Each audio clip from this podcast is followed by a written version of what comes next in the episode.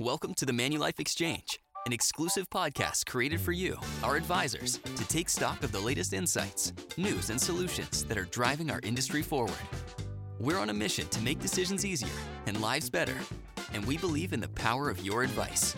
So get ready to examine, redefine, and simplify insurance. Get ready to rethink insurance. Manulife's tax and estate planning team are a group of accountants and lawyers supporting advisors with complex cases using life insurance solutions. In our episodes, we bring real life experience to you that we hope will inspire you to identify similar situations and explore insurance solutions. My name is Dianna Flannery, and I'm a lawyer with the Head Office Tax and Estate Planning team. I'm delighted to be joined by my colleague, Nawel Izard, who's also a lawyer. Welcome, Nawel. Hi, Dianna. Glad to be here. Based on a real case today, the focus of this episode will look at corporate owned joint last to die insurance and what are the issues to consider in marriage breakdown. Yeah, what a, what a great topic. I am excited to talk about this even though it's maybe not the, you know, most warm cozy topic. But before we dive into some of these substantive issues, I was hoping you could break down some of the preliminary considerations and give us a bit of a, a ground, you know, framework. Give us a foundation for this topic. Great idea, Nawel. So we're going to treat life insurance in most instances as a matrimonial asset. It will probably, in, mo- in most situations, meet the definition under family law legislation in the province to which we're dealing with. Right. So then we need to look at the structure. So is it a multi life? Is it a joint last to die?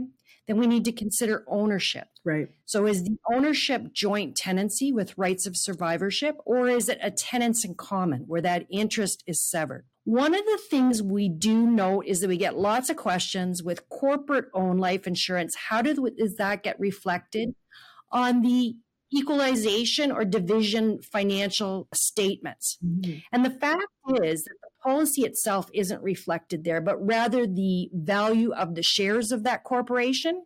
And that value may uh, be impacted by the life insurance. The next thing we need to look at is what stage is the matrimonial dispute at? Yeah. Are these parties just recently separated? Yeah.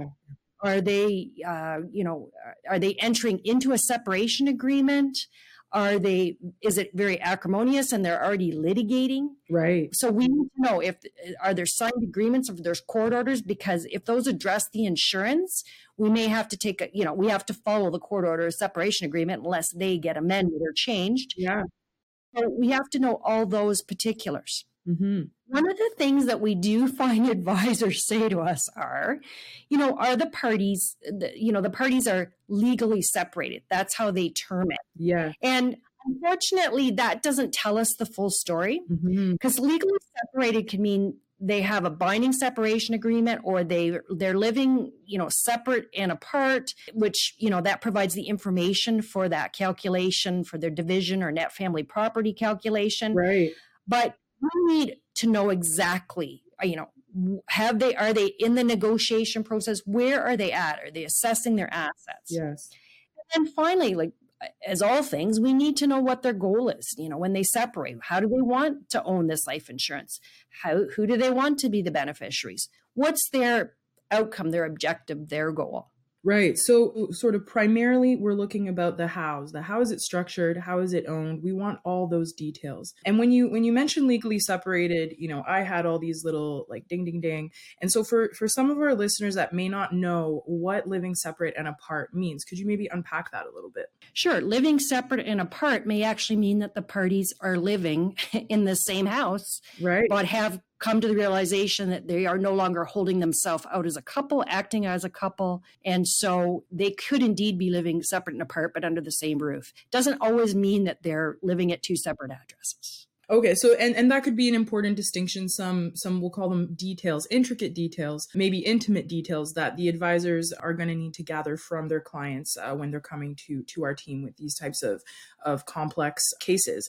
And and I think we have a case study uh, in this sort of under this umbrella. Why don't we why don't we go there? We frequently get asked about corporate owned uh, life insurance and joint last to die insurance. And that's the case we're going to focus on today. So we have a set of facts, we have a joint last to die policy. it's owned by the corporation. And before I move on to get into further details there, whenever we have a joint last to die policy in a matrimonial situation, mm-hmm. realistically, this is a difficult scenario. Right. The structure is not easy to unravel. That is the reality. So advisors, I think, need to be quite upfront about that issue right. when this structure is put in place. In our scenario today, with this corporate owned policy that's joint last to die, both spouses are actually 50% shareholders of this corporation that owns the insurance. The husband has his own business, which where he's a 100% shareholder. Okay. They've actually done some very good planning to date, you know, when they were together, including setting up the corporation that holds the policy. And they were actually moving on to next steps about possibly implementing a family trust. Right. Um, but they they didn't get there. Right. And then and then so what stage uh, were the clients uh, at in, in terms of their we'll call it the family side of it, which is the breakup? They were actually at the point where they didn't sign a separation agreement yet, but they were negotiating. And so this becomes I think where you as the advisor bring in the value add because you can provide all the valuable information regarding that life insurance policy, mm-hmm. like the ownership, right the adjusted cost base of the ACB of the policy, the cash surrender value of the policy, if there's any paid up additions. Right. These types of things may be very relevant in that separation dis- agreement discussion in the negotiations. And quite frankly, Nawel, as you and I know, a lot of lawyers don't know about life insurance. Yeah, yeah. So it's an education process for them. In this case, the advisor was all on top of that and was is fully prepared and understood they needed to provide that information. Yeah. And the clients in this situation were amicable. Right. We don't always have that, right. the luxury of that, but we do in this case. Yeah. They want to split and have, you know, negotiate a separation agreement. And they wanted to know their options in relation to that joint last die insurance policy. So they went to the advisor to seek information right right and and i think what, what you said there and what i have to you know totally agree with is that to have clients that agree about how they want things to unfold, unravel, um, as well as the outcome from that unraveling is not, you know, they're few and far between. But if you're lucky enough to have clients like this that agree on how they want things to happen, as well as where they want to end up, it, as a professional, it does give you an opportunity to contribute quite a bit because you're not dealing with the conflict itself and the feelings. I think when you when you have clients like this, you're able to to be very solution oriented. And I think that in, in this process, what what the advisors probably what we would like them to take away from today in terms of this se- section is really get the best information possible and communicate with your clients. Find out what's going on for them. One little sign might be, you know, maybe you're used to only hearing from uh, one of the partners, and out of the blue, you don't hear from the, your usual contact. The other spouse is contacting you. You know, maybe that's a little sign that hey, I need to check in with these guys and see what's what's going on. So, in this case, Dianna, tell me what were the goals of the parties? Well, both the parties, Nawel, were interested in the death benefit being paid out to their adult children we're not going to deal with minors. If it was minors, that would be a whole uh, different discussion. Yeah.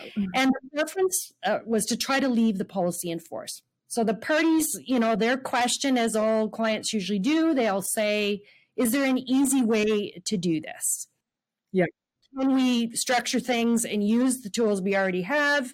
Can it be uh, done in a way that's not complicated uh, from a tax and legal perspective? Right. And the reality is, that is not necessarily going to be the case. Yeah. Um, there's really, as I've mentioned before, joint last to die is a difficult structure to deal with in matrimonial context. And we can't wave a, a, a wand here. There's no perfect yeah. solution. So it's actually going to be the having to look at the different options that the clients can consider and then determining what's the best option at the end of the day. Absolutely. It may not be what they see as easy or uncomplicated or perfect. Yes and and also i think managing expectations as well is to be realistic about the options available and to go through sort of a, a pragmatic numbers based approach if possible to say this is what it all looks like and and what you know and and let the clients decide for themselves what makes sense for their situation. Absolutely Mm-hmm. Now, now, well, we sort of laid the groundwork from um, you know the family law perspective and what kind of information our team would need to be able to support and help the advisor in such a case.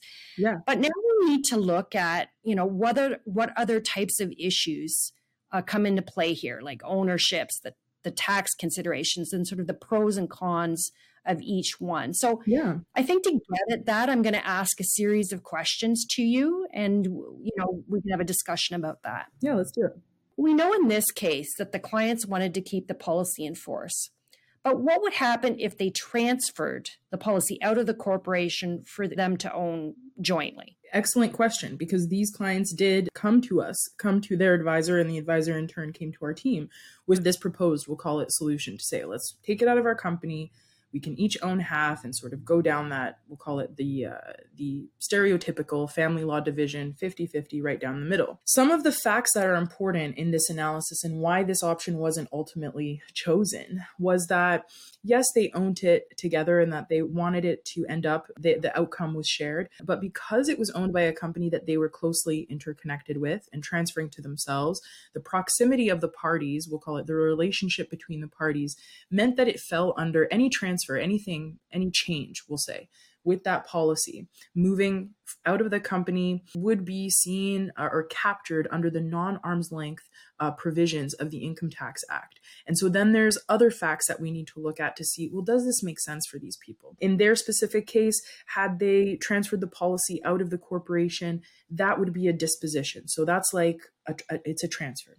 So on that disposition, a T5 would have been issued, let's say, for the amount uh, that that would have been calculated. And, and this is really where the advisors are instrumental because they can help do some of the math. They can prepare the numbers. They can, you know, fi- find out the CSV, find out the ACB, and help the clients figure out the numbers so that, that when they're considering their options, we're asking questions about you know suggested options for them they have some math to back it up now let's say they did transfer it out of the corporation and they got their t5 once it's transferred then there would be a secondary kind of concern to say, well, do these numbers fall within um, the definition of a shareholder benefit? And then do we have to then deal with a personal, we'll call it shareholder tax liability uh, to each of those two individuals? So in this case, transferring out of the corporation didn't make sense for the clients because the tax bill was going to be quite substantive. Yeah, that sounds very complicated and not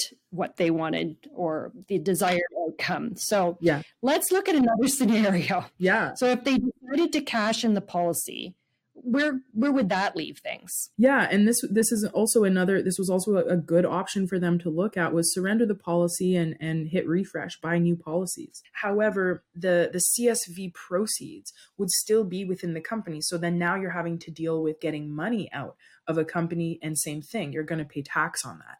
So for these folks it didn't make sense to go down that route either so, Nawel, what did they actually end up doing, or what did they actually decide? Yeah, so they, you know, considered. I think, I think they were given like five, six very, very thorough analyses, and they ended up leaving the policy in the corporation. They left it as is. They created a plan around uh, share, kind of a share change between the two uh, amicable, soon-to-be ex-spouses, and the plan was to uh, essentially avoid an immediate disposition, avoid a tax bill at the outset, and create a plan within the company structure as is to ensure that both adult children would receive the death benefit money when when it when when the time came, when the relevant time came. And and that's really what made the most sense for, for them.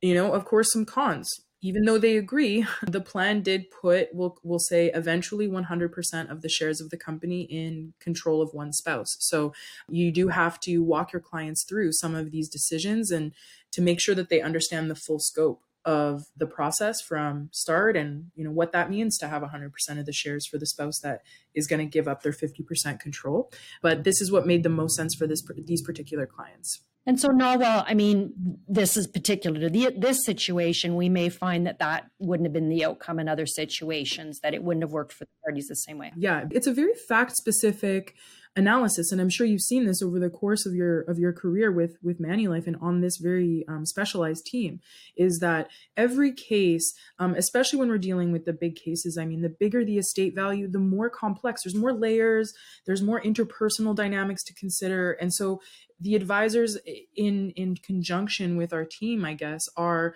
the advocates as well as the information providers. The you can only get as good of a i guess you know kind of solution as the data that goes into the machine. And and yeah so so all this to say uh it's it, there there's no ideal and there is definitely no magic wand in the realm of joint last to die and marital breakdown.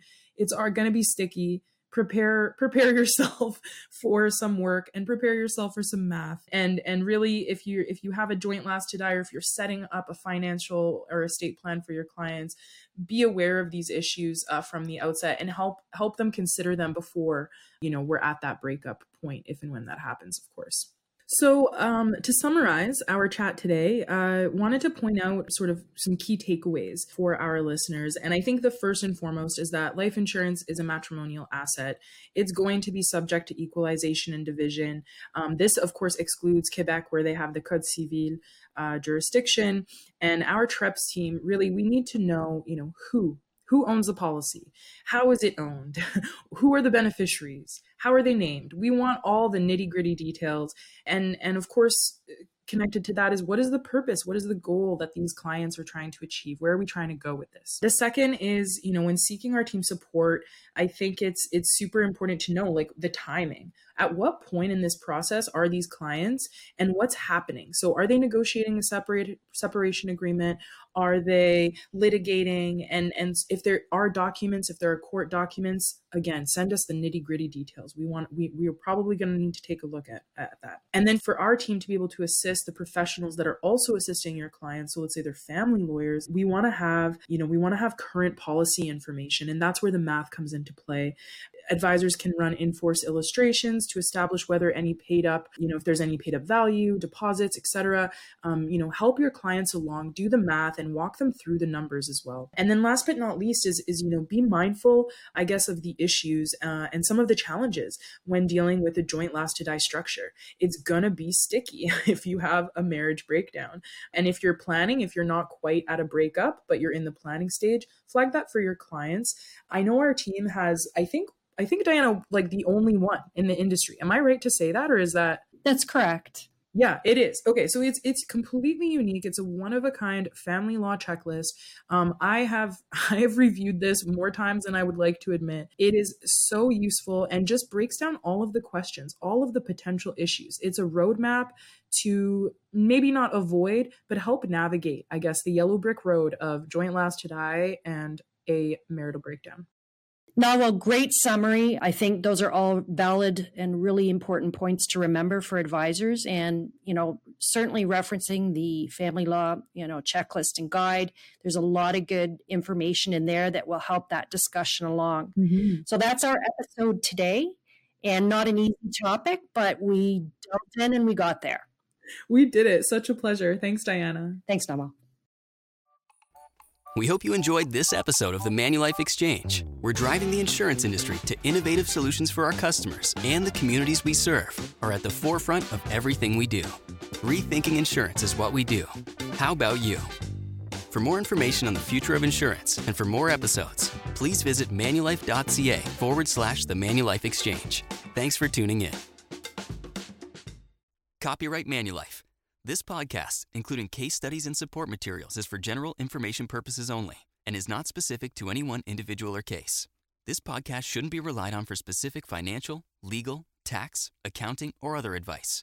Opinions expressed are those of Manulife and are subject to change based on legislative, case law, market, and other conditions that may change during the course of recording and publishing this podcast. Support materials reference may be incomplete if viewed on their own and should be referenced within the context of the applicable podcast episode. Individuals should seek the advice of professionals with respect to this information and any action taken.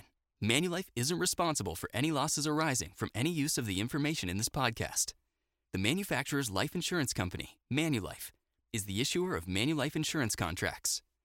Manulife, Manulife and Stylized M Design, and Stylized M Design are trademarks of the manufacturer's life insurance company and are used by it and by its affiliates under license.